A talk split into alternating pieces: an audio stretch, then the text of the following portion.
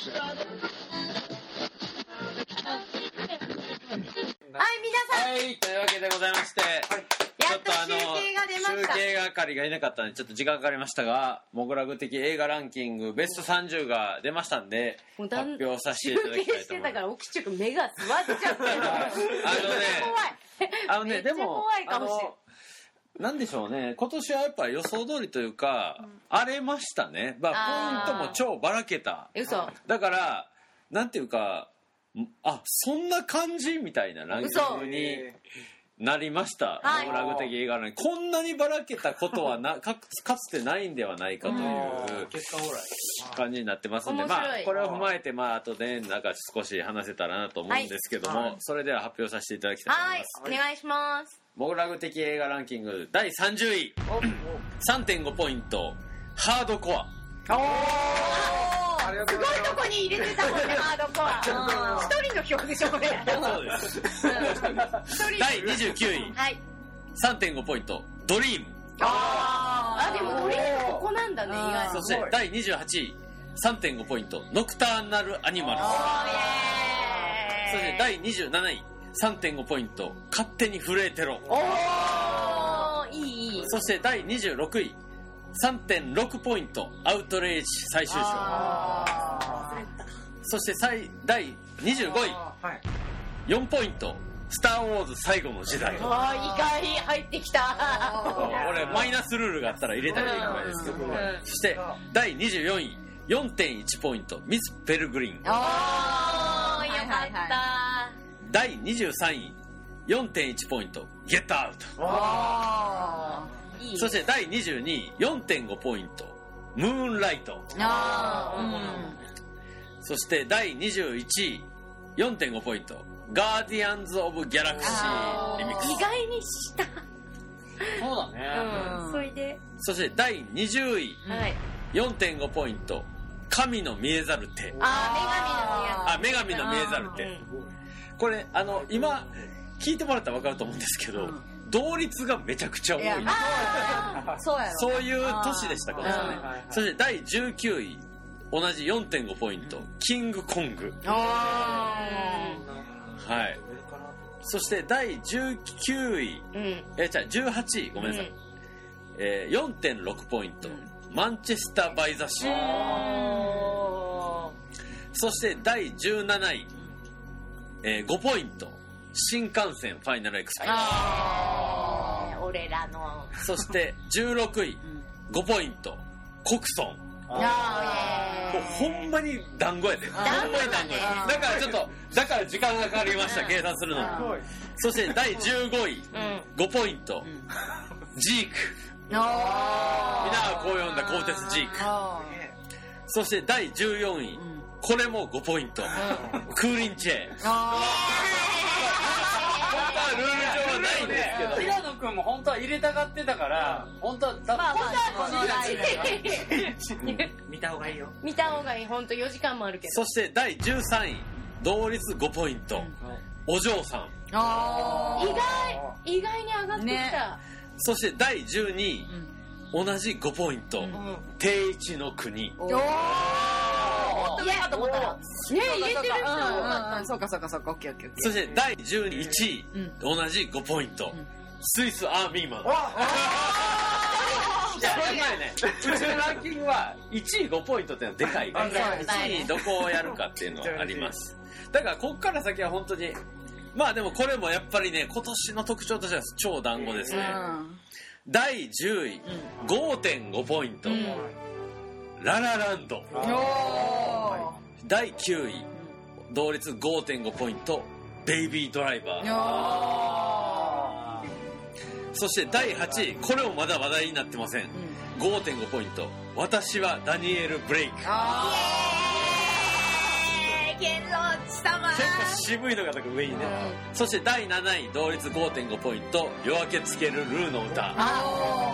僕は1位にしたそう僕の今年のがもう。1位やそして第6位6.5ポイント。始まりへの旅。あー。これみんな入ってたわまあこれはみんな入ってなんか入ってたから。たみんな入ってました。うん。月。うん。おい。そして第5位。うん。7ポイント。うん。マグニフィセント。セ二人が入れてブン2人が入れた1位やったから。2人が上位。5ポイント入ったそして第4位。お。9ポイントダンケルク。おおやっぱそうやな。高いよな。第3位9.5ポイント。うん。L あーですよね。そして第2位うん。10.1ポイント。お。メッセー来たまあみんな入ってたよね。そして俺が仙外にもかかわらず1位になってしまう第1位はい。13ポイント。20センチ。ュこれが1位みんな入ってたもんね。女のじゃあ俺俺入れてない。のああ入ってないか。あーそっかそっかそっか。あ、もうレンタルされてます。いやー納得できねえ。これが1位かウーマン上ってめっちゃ良くないですか？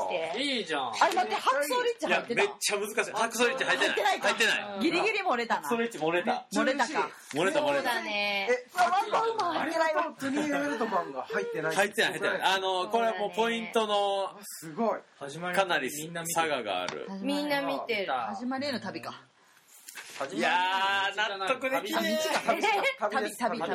でもね、こんなにばらけたのは、ほんま久しぶりっすね。めっちゃ面白い。めちゃくちゃばらけた。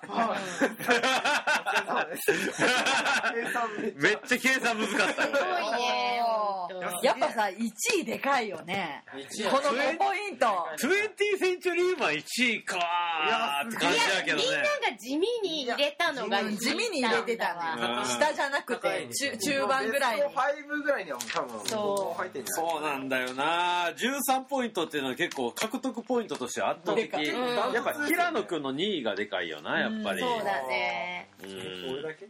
私8位だも結構入れてた。俺俺5位です私も1717 17位。やっぱみんなが10位以上に入れてると結構。俺なんかむしろおもんなかった方に入ってるからな。えなんでろうあの奥中君変わってる。俺66位っていうまあなんだ別にええ変わっかてるんだったらちょっと水産未満も。66まで。ちょっとね公開関数が少なすぎたよちょっとじゃあ平野君ちょっと2位に入れた責任として20センチュリーマンの良さを。はいいやだってお願いします。はい。うん。2位に入れてる一番よかったよかった。やめっちゃ知りたいです。うん。うん。そんなそんな考えてないんですよ俺。いやでもさでもマイク・ミルズってあの90年代に結構あの割と渋谷系とリンクする感じのエクストララージとかのデザインやってたグラフィックのやつやねんやん。か、うん。でおしゃれ系ね。俺当時高校生の時にマイク・ミルズのイラストパクって年賀状書いたような世代ではあるんやけど、うんうんもうガチの世代。僕正直ど真ん中すぎてか知らんけど20センチュリーウーマンとかパターソンとか、、はい。わゆる90年代的なノリを全部つまんないって思っちゃったの。あ時代的な。そうそう。だからあれがもしかしたらでも平野君って一世代下やから、うん。あ一周回っていいと思ったんやとしたらそこのポイントを知りたいなっていう。そそれって要はもう本当に青春時代が90年代。そうそうそうそう僕小学校とかだそういう時代だから、うん。もっと多分気持ち的に上がるうんじゃないかな、うん。あ音楽とか。あいやなんかあの当時のそれこそ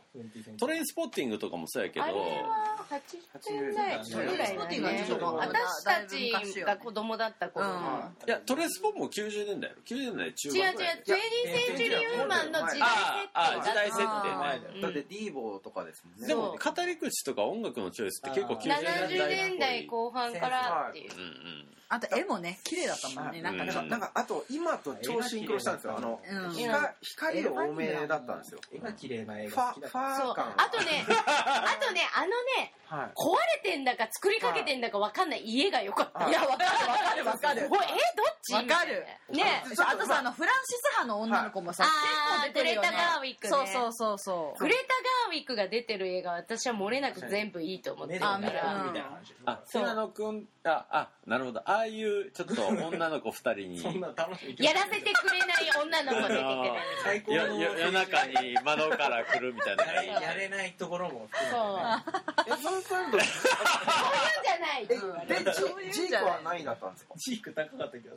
ジークそうですよね。高かったジジークもそうですよね。やらせてくれないですもんね。やらせてくれない。やらあやれるんだけどやったらもう関係が壊れるっていう決定的なやつが来ちゃうっていう。そうか。と違う。あとあんな女子二人がさ。夢の話。なんだよ。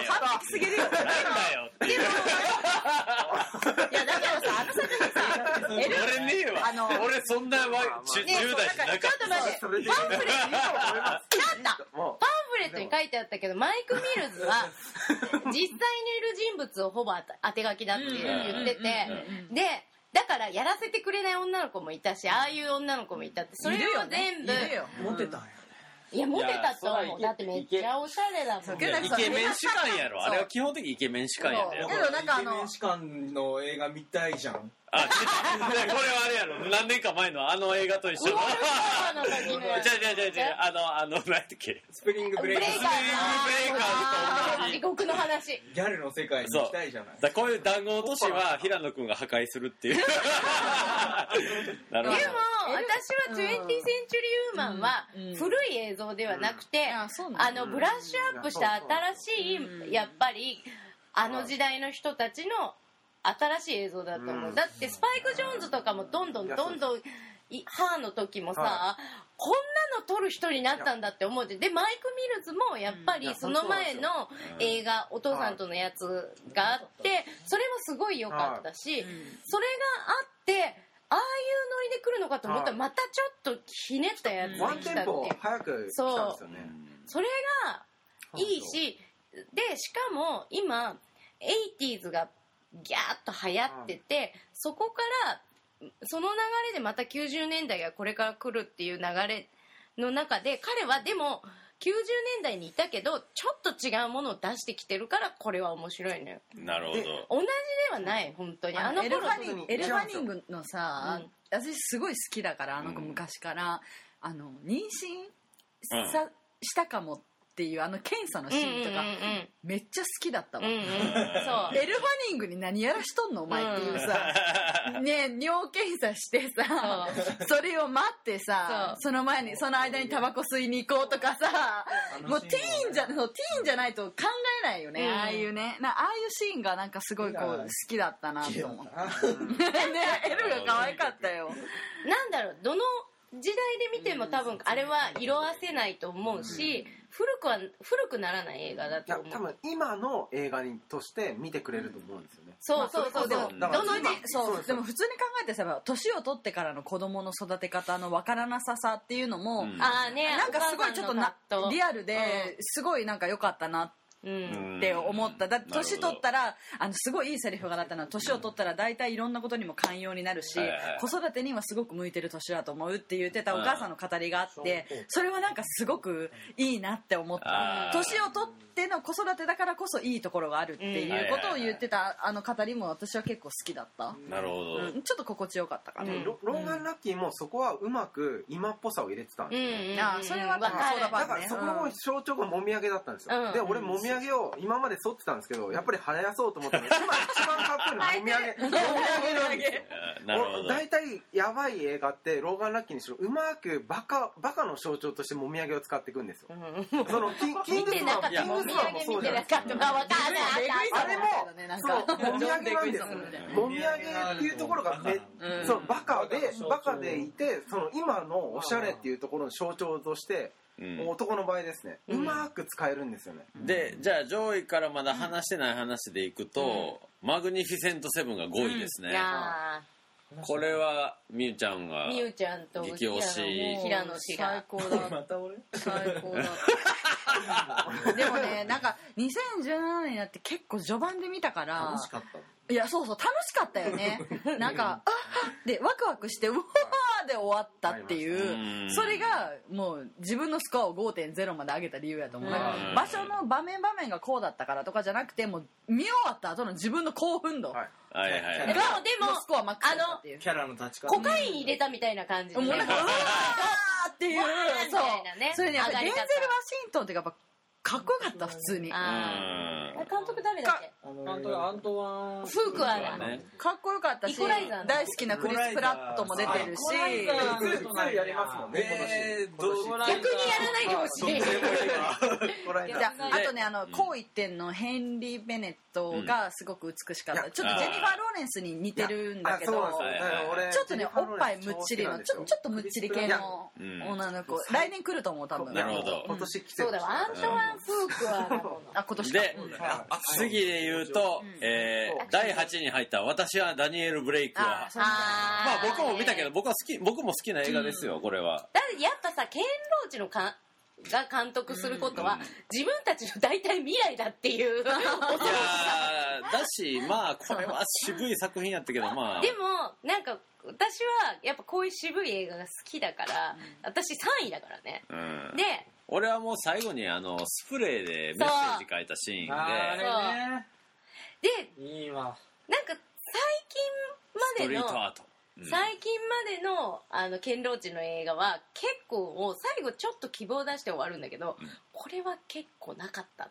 ていうのがうんギュッとくるね。そうね。で第9位「ベイビードライバー」みんな大好き、まあベイビードライバー。いやまあこれについてはね。俺俺ちょっとあれ。私もダメなの。俺あれ古かったんですよね。あそうなんや。もうなんかもう遅遅っと思っちゃいましたねアッパーのところ音楽をかけるところがすごいもう古くてもうキングスマンでもう結構お腹いっぱいだったんですよ。キングあスマン2の一番最初もソロだったじゃないですか、うんうんもうあまたこれかよと思ってもうこんなん飽きたわって思ったところでまたやってたんであもうもういいやというところで結局うん何も新しさはなかったんですようねん。わかる。私も結構同じかもベイビードライバー好きだけどもちろんうんあはいのノリが好きなんだけどはい。でも私は上位に入ってこないなってなん感か映画秘宝好きが言ってればいいやおっさんたちっていうテンションでいたんですよ。ねまあただまああれはなんかその本人の主観そうそうそうそう。がはい。そう。そうそうそうそうあの緊張感が高まれば高まるほどミュージックっぽくなるっていうのはあ現実逃避なんであそういう感じが現れてたなんか俺のが良かったはうん結構やっぱあのなんやろあの映画体験が面白かった、うん。その主役の人が聴いてる音楽を直にまあ聴いて、でうんうん。あのあ。庭劇団ペニのさ見に行ったじゃん、俺とペロちゃんと翔太君であのダークマスダあークマスターっていう要は、えー、と舞台上で出演してる俳優さんが聞いてるアナウンスをこちらでも聞いてんあうん。のよ、イヤホンがもう席にそれぞれうん設置されてて、面白かったね。あれもあれと似た感じでなんかよりなんかちょっと今までない映画体験ができて、うんだったらアトミックブロンドはどうアトミックブロンドね。ミックブロンドの曲線はよなんか私もアトミックブロンドが好きだな。曲線は。ただどっちも入ってこないんだよね。あと語ってないので言うと、えー、20位かな？に入った神の見えざる女神の見えざる。これねめっちゃ面白いよ。あのうんオチよかったねオチまで見ると超気持ちいいからね。あのやっぱセリフ量が多いわ。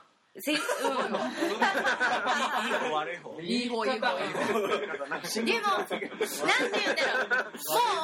もうその脚本力じゃんこれって。で脚本の中にどんでん返し載せられて、うんで気持ちよく、うん。トゥルンってやられるっていうのが、最後まで。まあいいドラマって感じですだからいいドラマ。もう気持ちよく。かその立ち位置的にジェシカ・チャスティーンはハリウッドでもやっぱり女性のリーダーっていうかそういう風な女性なん強いそう強い女性なんだけど、それをもう見事にうまく映画の中でも演じてくれたっていう意味ではもうすっごい評価私めっちゃ高かった。主人公がすごいやり手なんだけど性格が悪そうでそう。そう。に変なね錠剤を飲んでるんですよねなんかそうあそう。の寝れなくなる状あれ態欲しい欲しいやつね。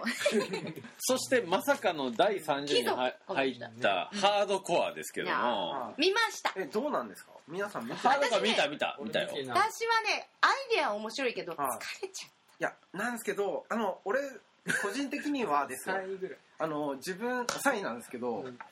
あのやっぱり映画って新しいものを見たいと思って見に行くんですよね、って言った時に100%これっていうところで、うん。まあ、貫いて新しいものっていうのをいやなんか私ちょっっとゲーム画面後ろから見てるみたいでちょっとあそれを確かに映画でやるのとはい。ゲームでやるのとゲームの方が良くないみたいなそうなの。そうそうなんですけどそれをまたそのあのゲームだったらやって大く楽しさ画面があるんだけど。大画面でバンって見せられてしかもヘイリー・ベネベネットなんですけど、うん。うんっていうところですごいですね。いや今年はなんかいろいろなんかまあ毎年そういうなんか技術的なチャレンジっていうのがいろいろあって、でもそのチャレンジが良かった。今年は例えば「タンジェリン」っていう映画に関しては全部 iPad iPhone で撮った。あ見た？あ見た？しました。けどまあちょっとそろそろあのの時間が来てますんで、ちょっとまずみゆみゆちゃんちゃんが終電あの終電が近いということでなんかあの総括といいますかね。そうね今年の映画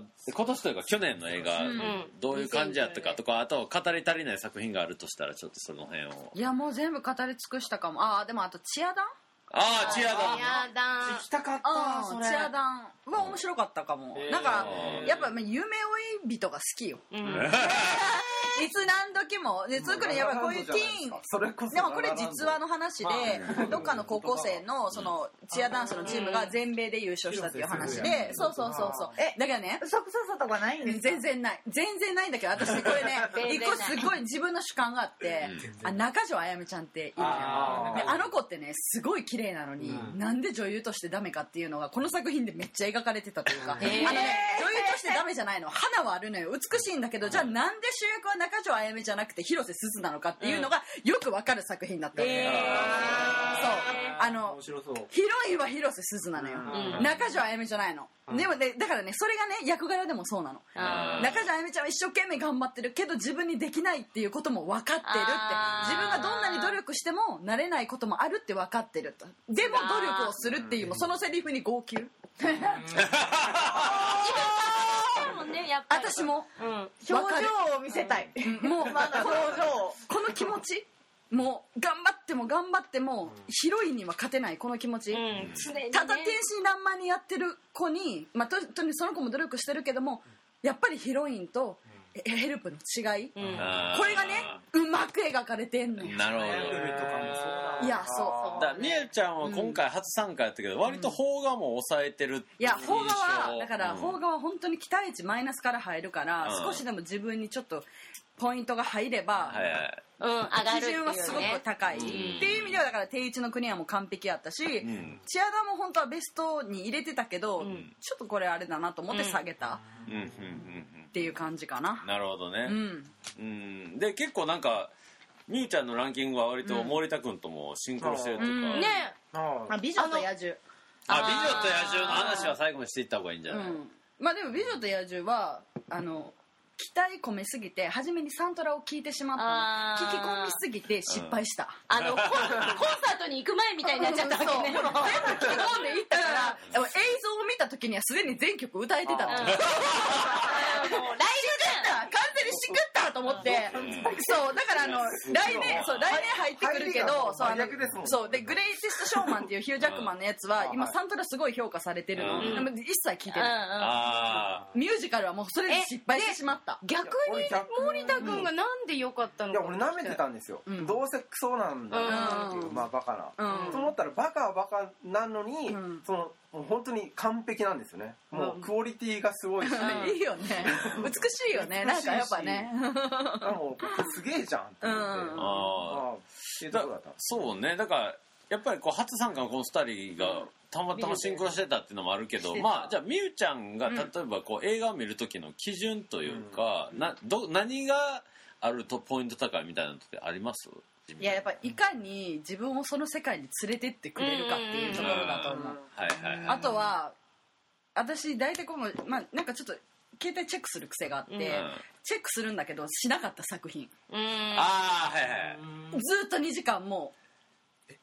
あもう終わり？っていう作品。あー。映画中にチェックするんですか、うんする、まあ、連絡来てるかもと思って見る。あ全員がドン引きになってごめんなさい。ごめんなさい。そう。あのいちょっとね一瞬もチラッと見てしまう。うん。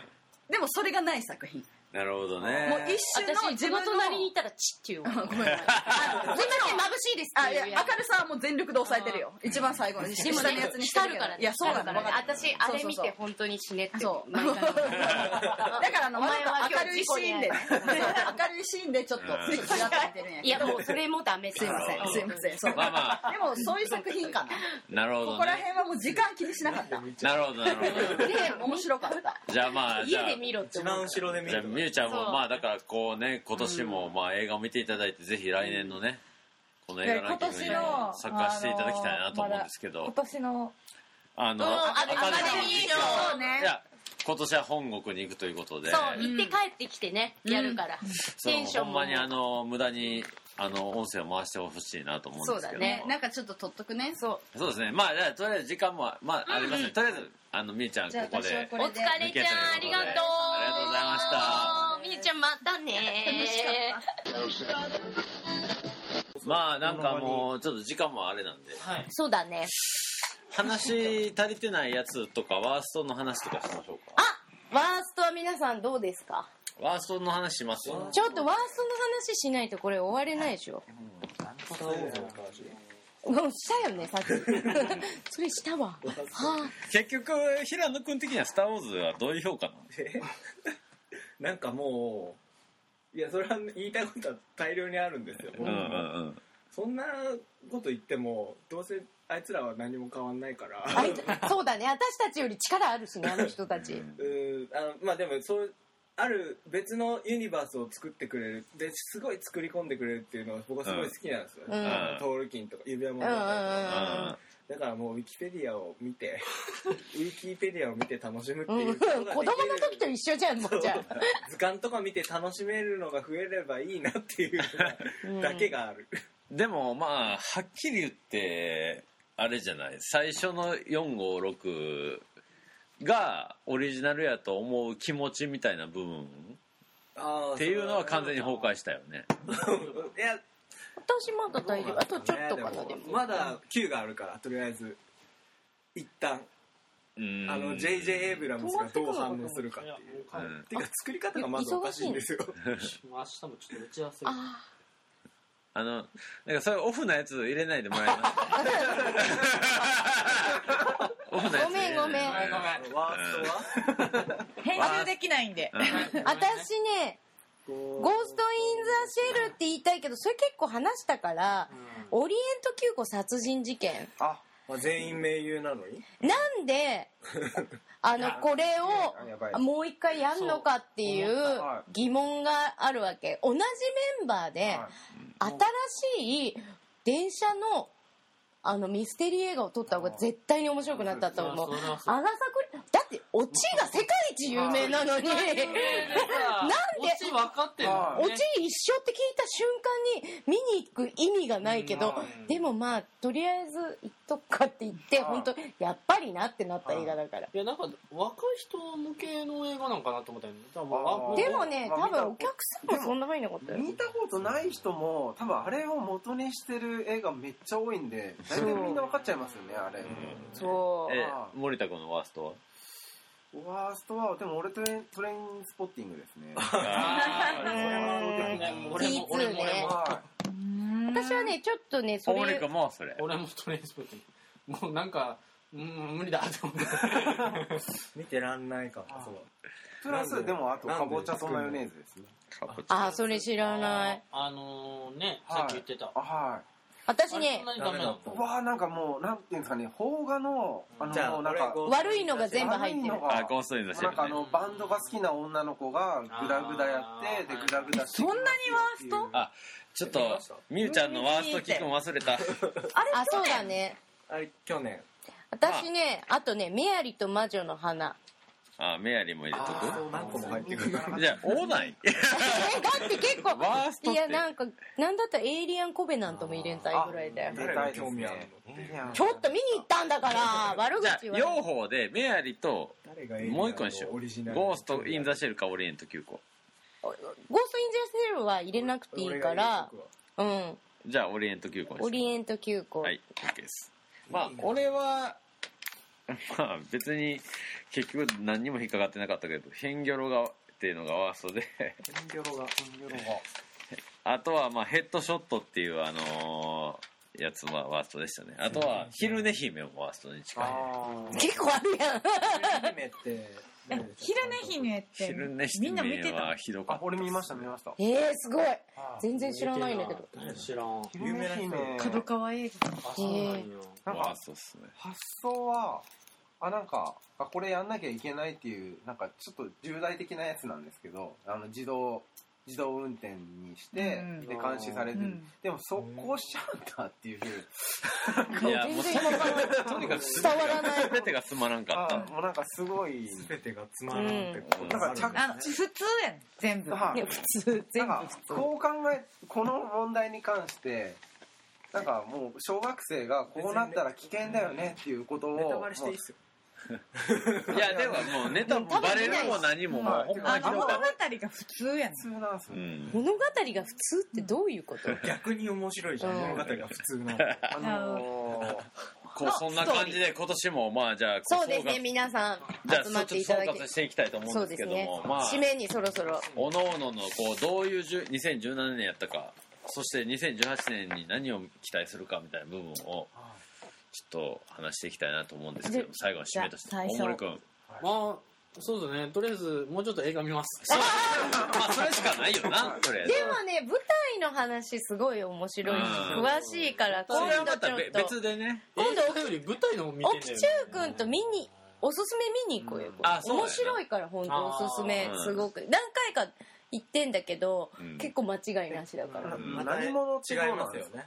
何者？何者？何者？それは一昨年や。あの一昨年の、うん。あのあれってどうなんですか？ぶそのちょっと舞台っぽいじゃないですかあーいや俺はね浅井亮があんま好きじゃない。ああ浅井亮問題ってやつね、いやそれは別で。まあでも舞台の才能っていうのは映像にも入ってきてるのは確かなんでねでそうそっからね来る人たちいやがいるか今だらもうからすごい多いです実はもうその深夜ドラマとかやっぱ映画とか低予算で撮りたいから、で舞台の人たちをそう。だって今回の映画が低予算という段階で結構き終わってんねんけど。そう。でも散歩する侵略者とかはさそれでさ生きる名の前川まあそうね。生きる名のね。うまくいってるし。うん。だからそういう意味ではちょっとやっぱ必要。うん。ねだから霧島の脚本もあれだからね木安さんっていうあのー舞台の人ですよ、うん。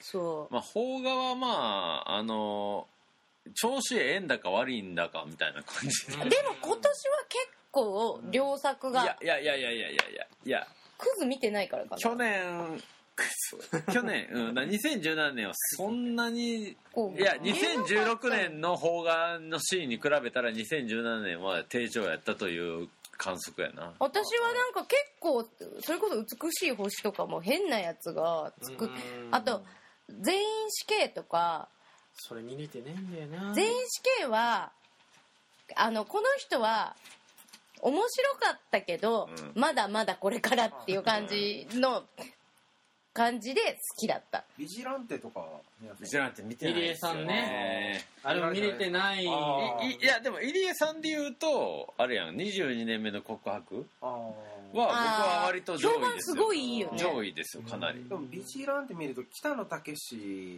のあ言ってたね。をやろうやろうってあ大丈夫か。じゃあというわけで、あの2018年に向けて大森くんははい。もっと見ます、そうです。もっと見ます。大森さんが引くぐらい見ようと。もっと見ます。そうだねじゃあ。でじゃあ平野くん。エリがエエリ。L L えで なんでエリって言っちゃうの？エルエルが良かった。でもまあ岩佐さんがルーとうんあ夜明けを告げる。作っんて今ネットフリックスで。あのデビルマンね。どうですか？アニメーションのまあ新しいうん。ちょっと時代が来て、うん。アニメーション的に言うと今ちょうどイメージフォーラムで長編作品インディーズ系ですけど、うん。アニメのインディーズの人たちの長編作品とかうん。すごいやっててどうなってくんでうしょう、ん。うん。中国映画もちょっと見たいなあブラインドマッサーー。ジとか見てからそうねアジアの新しい映画あとあのと孫悟空の映画も今やってます。ヒーローヒーローバックっていう。中国でもそのブラインドマッサージ見たけどその中今までの中国映画とは全然違うなんかヨーロッパ映画かっのこい感じで生々しいあの盲目の人のうん。愛と性みたいな感じの映画だったから。作家性のある作品っていうのも、うまあ、見たことない。アジア例えばインドネシアとかそういう国からうん。結構出てきてるから、そうそう。やっもっぱと見れたらいいな、う。んそう。うん。なんかやっぱハリウッドだけじゃないっていうもの。うん。注目したいですねうん2018年は、じゃあ次。森田君。いやもう自分はもう本当に新しいものが見たいです、うん本当に。うん見たことないもの見たことがないもの。でスイスアーミーマンっていうものがやっぱり本当にもう見死体におならをさせたり、何々させてでそこにあのスティーブ・ライヒを混ぜてくれるスティーブ・ライヒが超気になるセンスですよ。はい。でうん現代音はい。楽やろうと思ってめっちゃ僕に関してはもう衝撃でしたね。ドライブもうレフのドライブですよね、うんうん。ドライブのその衝撃を受けて、ええめっちゃ褒めてるそれ。でそれをそのその音をあその作るんではなくて自分たちで奏でるんですよね。うん。パンパンパンパンって。で、うん。そこのその DIY 感ですよね。いやだってもう無人島だから。無人島なんおですよ。音なんかないもん。はうんい。でその自分で音を作っていくんですよ。でそこにそのなんかそのミュージシャンがそこから見てないんだけ音ど予告を見てでああとそのそう幻想的なその世界を自分たちで作っていくんですけど。だからキャスターウェイの超いい版って感じじゃない？ですよ。キャスターウェイクソだからね。キャスターウェイにそのエタごい版エターナルシャンシャインが混ぜてるっていう最高じゃん。最高なんですよ。水と油だけどねはい映画として。はちょっと想像もできないようもう素晴らしいんですね。でもうなんか新しいリズムをどんどんどんどん欲しいなっていう。欲してる。はい。欲してますね。じゃあ次。はい。なろちゃん。私はまああえて今回はあのハリウッド対策を結構外し気味でやってでもやっぱりハリウッドの何度も言うようだけどやっぱり超大作に疲れてきたっていうのうん。の続編とそれこそいらないリメイクと もうなんかだから今年はちょっと私はもうマーベルとか DC は追わないかもしれないなっていう気が結構しててもう疲れちゃってそれだったら家でネットフリックスでドラマ見たいなって本当に時間の無駄お金の無駄っていうことがあるからまあそれでも行っちゃうのかな？行っちゃうでしょ。行っちゃうかも。あーごめんま終わらなかった。うん。気をつけて。あとはもうやあのー見れる限りあの見見たことない国の映画をやっぱり見たいなっていう。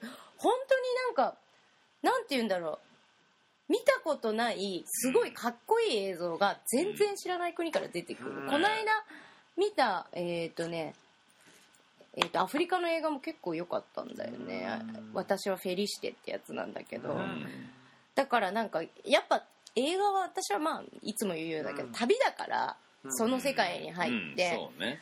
本当にそこに旅させてくれるようなのが、ま、もっと見れたらなと。うん。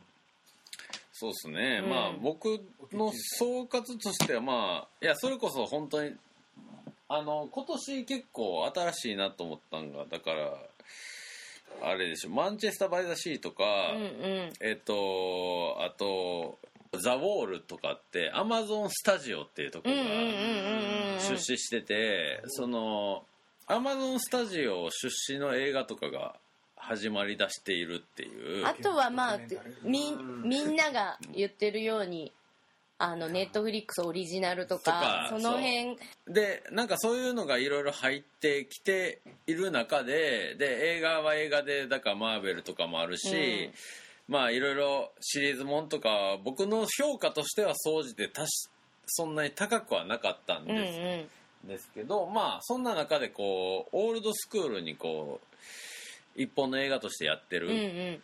監督の作品がやっぱ目立ったなっていうとこはあるんやけどでもこうやってランキングで並べてみるとあの新しい監督もちょいちょい入ってきてうんるうんうんうん。そのあの巨匠今この時代に巨匠って言われてる人たちって意外と80年代ととかにバカ映画撮ってた人が多くて。そう80年代90年代にすげえすげえ商業的な映画作ってた人がうん今巨匠って呼ばれてるそうね。L とかねポール・バーホーベンポール・バーホーベンがこんな感じでしなんかこうそう文学的なことを作るみたいなことも、結構なんか考えられへんみたいなというか、まあそれっていうのはその作家としての年の重ね方老成みたいな部分と、その作品の内容が合致してるっていう部分が、うんうんうん。そのそれをでもメッセージとして使え伝えれるのは今の表現をしてるんであって、まあ、そういう作品も多いしすごいそういうのを踏まえた上で全部を素材として使って新しくやっていく作家も増えている、っていうところで言うとなんか結構今はすごいなんやろなんかこう全部の価値観みたいなのがこうバーッとこうミックスして、かなりカオスな状態にああったんではないかなと今年1年は、でその中でこうイデオロギーを出す、まあ、今日話題にならんかったけどスノーデンっていうのを作ったオリバー・ストーンなんかはもうほんまもう最近はそういう映画しか撮らないから。ねそう自分のイデオロギーに基づいて今メッセージで何を伝えるべきかっていうことでやる。で今日はあんまり話題にならなかったけどスコセッシの沈黙にしても、うん。やっぱりそういうもの。はい。やっぱ今今あのそそれ今俺が何をやるべきかっていうところで必死で作った作品っていうものがやっぱり対策として扱われるっていうのがうん。いい状態にあってしかもねそれで人が入るっていうのがすごいと思う。沈黙なんかはだって人が入るような映画じゃないと思う。から暗いしもうずっとだからその最近なんかフェイスブックとか SNS とか見ててさいろんな宣伝が行き交ってるけど、うん。結局最終的に評価される作品っていうのはやっぱそういうところやっていうのは変わらへんなと思うし、なんか、うん、そういう意味でまだ日本は少なくともアニメにおいては僕はルーを1位にしただけあってというかですね、その日本のクリエイターもやっぱりその流行りを意識しながらも自分がほんまにやりたいことを作ってるやつ、多分それが流行りだと思うんですよ、うん、それこそが評価される。だはい。からすげえクリエイターもわがままになってると思うしそのわがままさみたいな部分の評価っていうのはやっぱり作品に現れてくるなっていうものをいっぱい見れたなと思いました。はでもなんていうか去年とか一昨年みたいにこれはぶっ飛んでるでっていうのは正直なかったといやだから思いますスイスハミーマンですよ。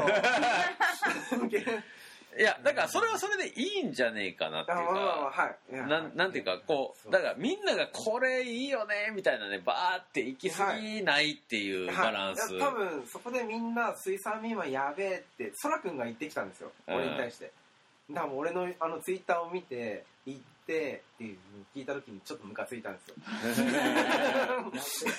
いやなんか同意されることがちょっとムカついたんですよ。自分のスイスハミーマンにを俺だけが見つけたものだっていう。い。や俺だけじゃないんですけどもあれ多分去年一昨年ぐらいのやつなんですね。はい。でもなんかアートっていうのはさなんかそのあ西洋的なアートっていうのはそのアーカイブ化された時の完成度を高めるものがはい。西洋的なアートの考え方でそれをやろうとしてる作家もいる。ーはい。やけどととにかくエンターテインメントに徹するっていうそこの戦い方もあってはい。その両方がせめぎ合った1年だったんじゃないかなと思いました。はい。ということでみんな帰り自宅をしてるんですけれども、いやでも本当になんかすごいせめぎ合いですよね。その、うん。いやー本当に映画って。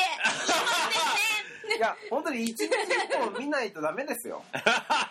アニメでもない。最後の締めの言葉をペロちゃんお願いします。さよならさよならさよなら。はい、というわけでございまして、モグラグ的映画ランキングベスト30でした。どうもありがとうございました。あ違う森 森田君ありがとうございました。あもうありがとうございましたすみません平野君もありがとうございました。お疲れ様でした。エンディングです、はい、というわけでございまして、最後の方、太田さんね。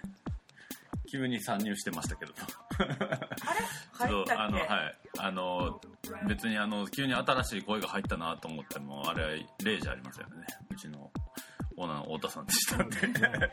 というわけで。話。したか覚えてないはい。あの、ちょっとですね、あの、インフォメーションの前にちょっと一つ訂正がありまして、はい。あの、今回あの、まあ、本編中も言ってたんですけど、あの、集計係がいなくてね、あそうでしたよね。僕があの喋りながら場を回しながら集計もしてたもんでちょっとね計算ミスがありまして。でまあちょっとあの最後のえっと1本前の回で発表したランキングとちょっと変わってるんですけどあの一番変わったのがですねあのいえそんな変わったの？1位が間違ってました。えすいませんということで1位はですね、えっと10.1ポイントでメッセージになりましたね。ー、でメッセージ、はい、1位とコールしたですね、えっと、10 13ポイントの、えー、20センチュリーウーマンはちょっと僕もまミスで10ポイントで2位でした。はい。はい、まあ、これだけちょっと、あの、あらかじめ訂正させていただきまあ、あの、最終的なランキングは、モグラグのサイトの方で、オペデミーのページの方でね、はい。あのテキストでも出しますんで、そちらも、まあなんか、DVD 借りる時などの参考にしていただけたら幸いです。というわけでございまして、まあちょっと毎年恒例のうるさすぎるラジオが終わりまして、はい。さあ、言うてる間に1月も終わりましてね。そうですよ2月の展示が始まりますはい。インフォメーションです。えー2018年2月2日金曜日から2月11日日曜日まで、カエエキシビジョン夜明けのアタック開催します。はい。えーと、オープニングパーティーは2月3日の土曜日18時からになります。はい。というわけで、ちょっとあのー2月はショートバージョンなんですけども、そうなんですねあ。の、ハイミーっていうね、アクセサリーブランドをやっているカエちゃんのえっ、と、アクリル素材の、そう、なんか、あの、いつも面白いうんものがモチーフになってる。アクセサリーをアクセサねリー作ってるんですけど初個展ということではい。作品としてなどういったものを作ってきてくれるのかもすげえ楽しみなんですけども、まああの会期があの、えっと、9日間ですか？そうですね。短くなってますんであのこの機会ぜひまあちょっと寒いですけどねあのお見逃しなくよろしくお願いします、はいという感じでで後半は2月の後半はですねまあなんと2発企画が入って。てだから2月全部で3つ。3つの展示をするというなかなかスペシャルな月になってますね、まあその内容についてもですねまああのおいおいあのお知らせしますけどななんかすげえのがやりますようち どれだけお伝えしておこうかなという感じでございましたですけどもはい。まあそんな感じでねあの今年はちょっと今寒波来てますけども、はい。はい、まああのモグラグは熱い展示をバンバン打っていきますんでねはい。ここに来ると、暖かくなるかも。まあそうですね。暖房も効いてますからね。まあ大江戸線にさえ乗り込んでもらえれば。そうそうそう。はい。ほほとんどドア2ドア的な感じで来れますんでぜひ、えー2月もモグラグどうぞよろしくお願いします。お願いします。ということでございましてオペデミー社はですね2月はちょっと 1, 1ヶ月お休みさせてもらって3月はえっとペロミューズのアカデミー実況中楽しみ。め継っちゃ楽しみ。を配信できるかと思いますので少々お待ちくださいませというわけでございましてモグラグラジオボリューム351でしたありがとうございました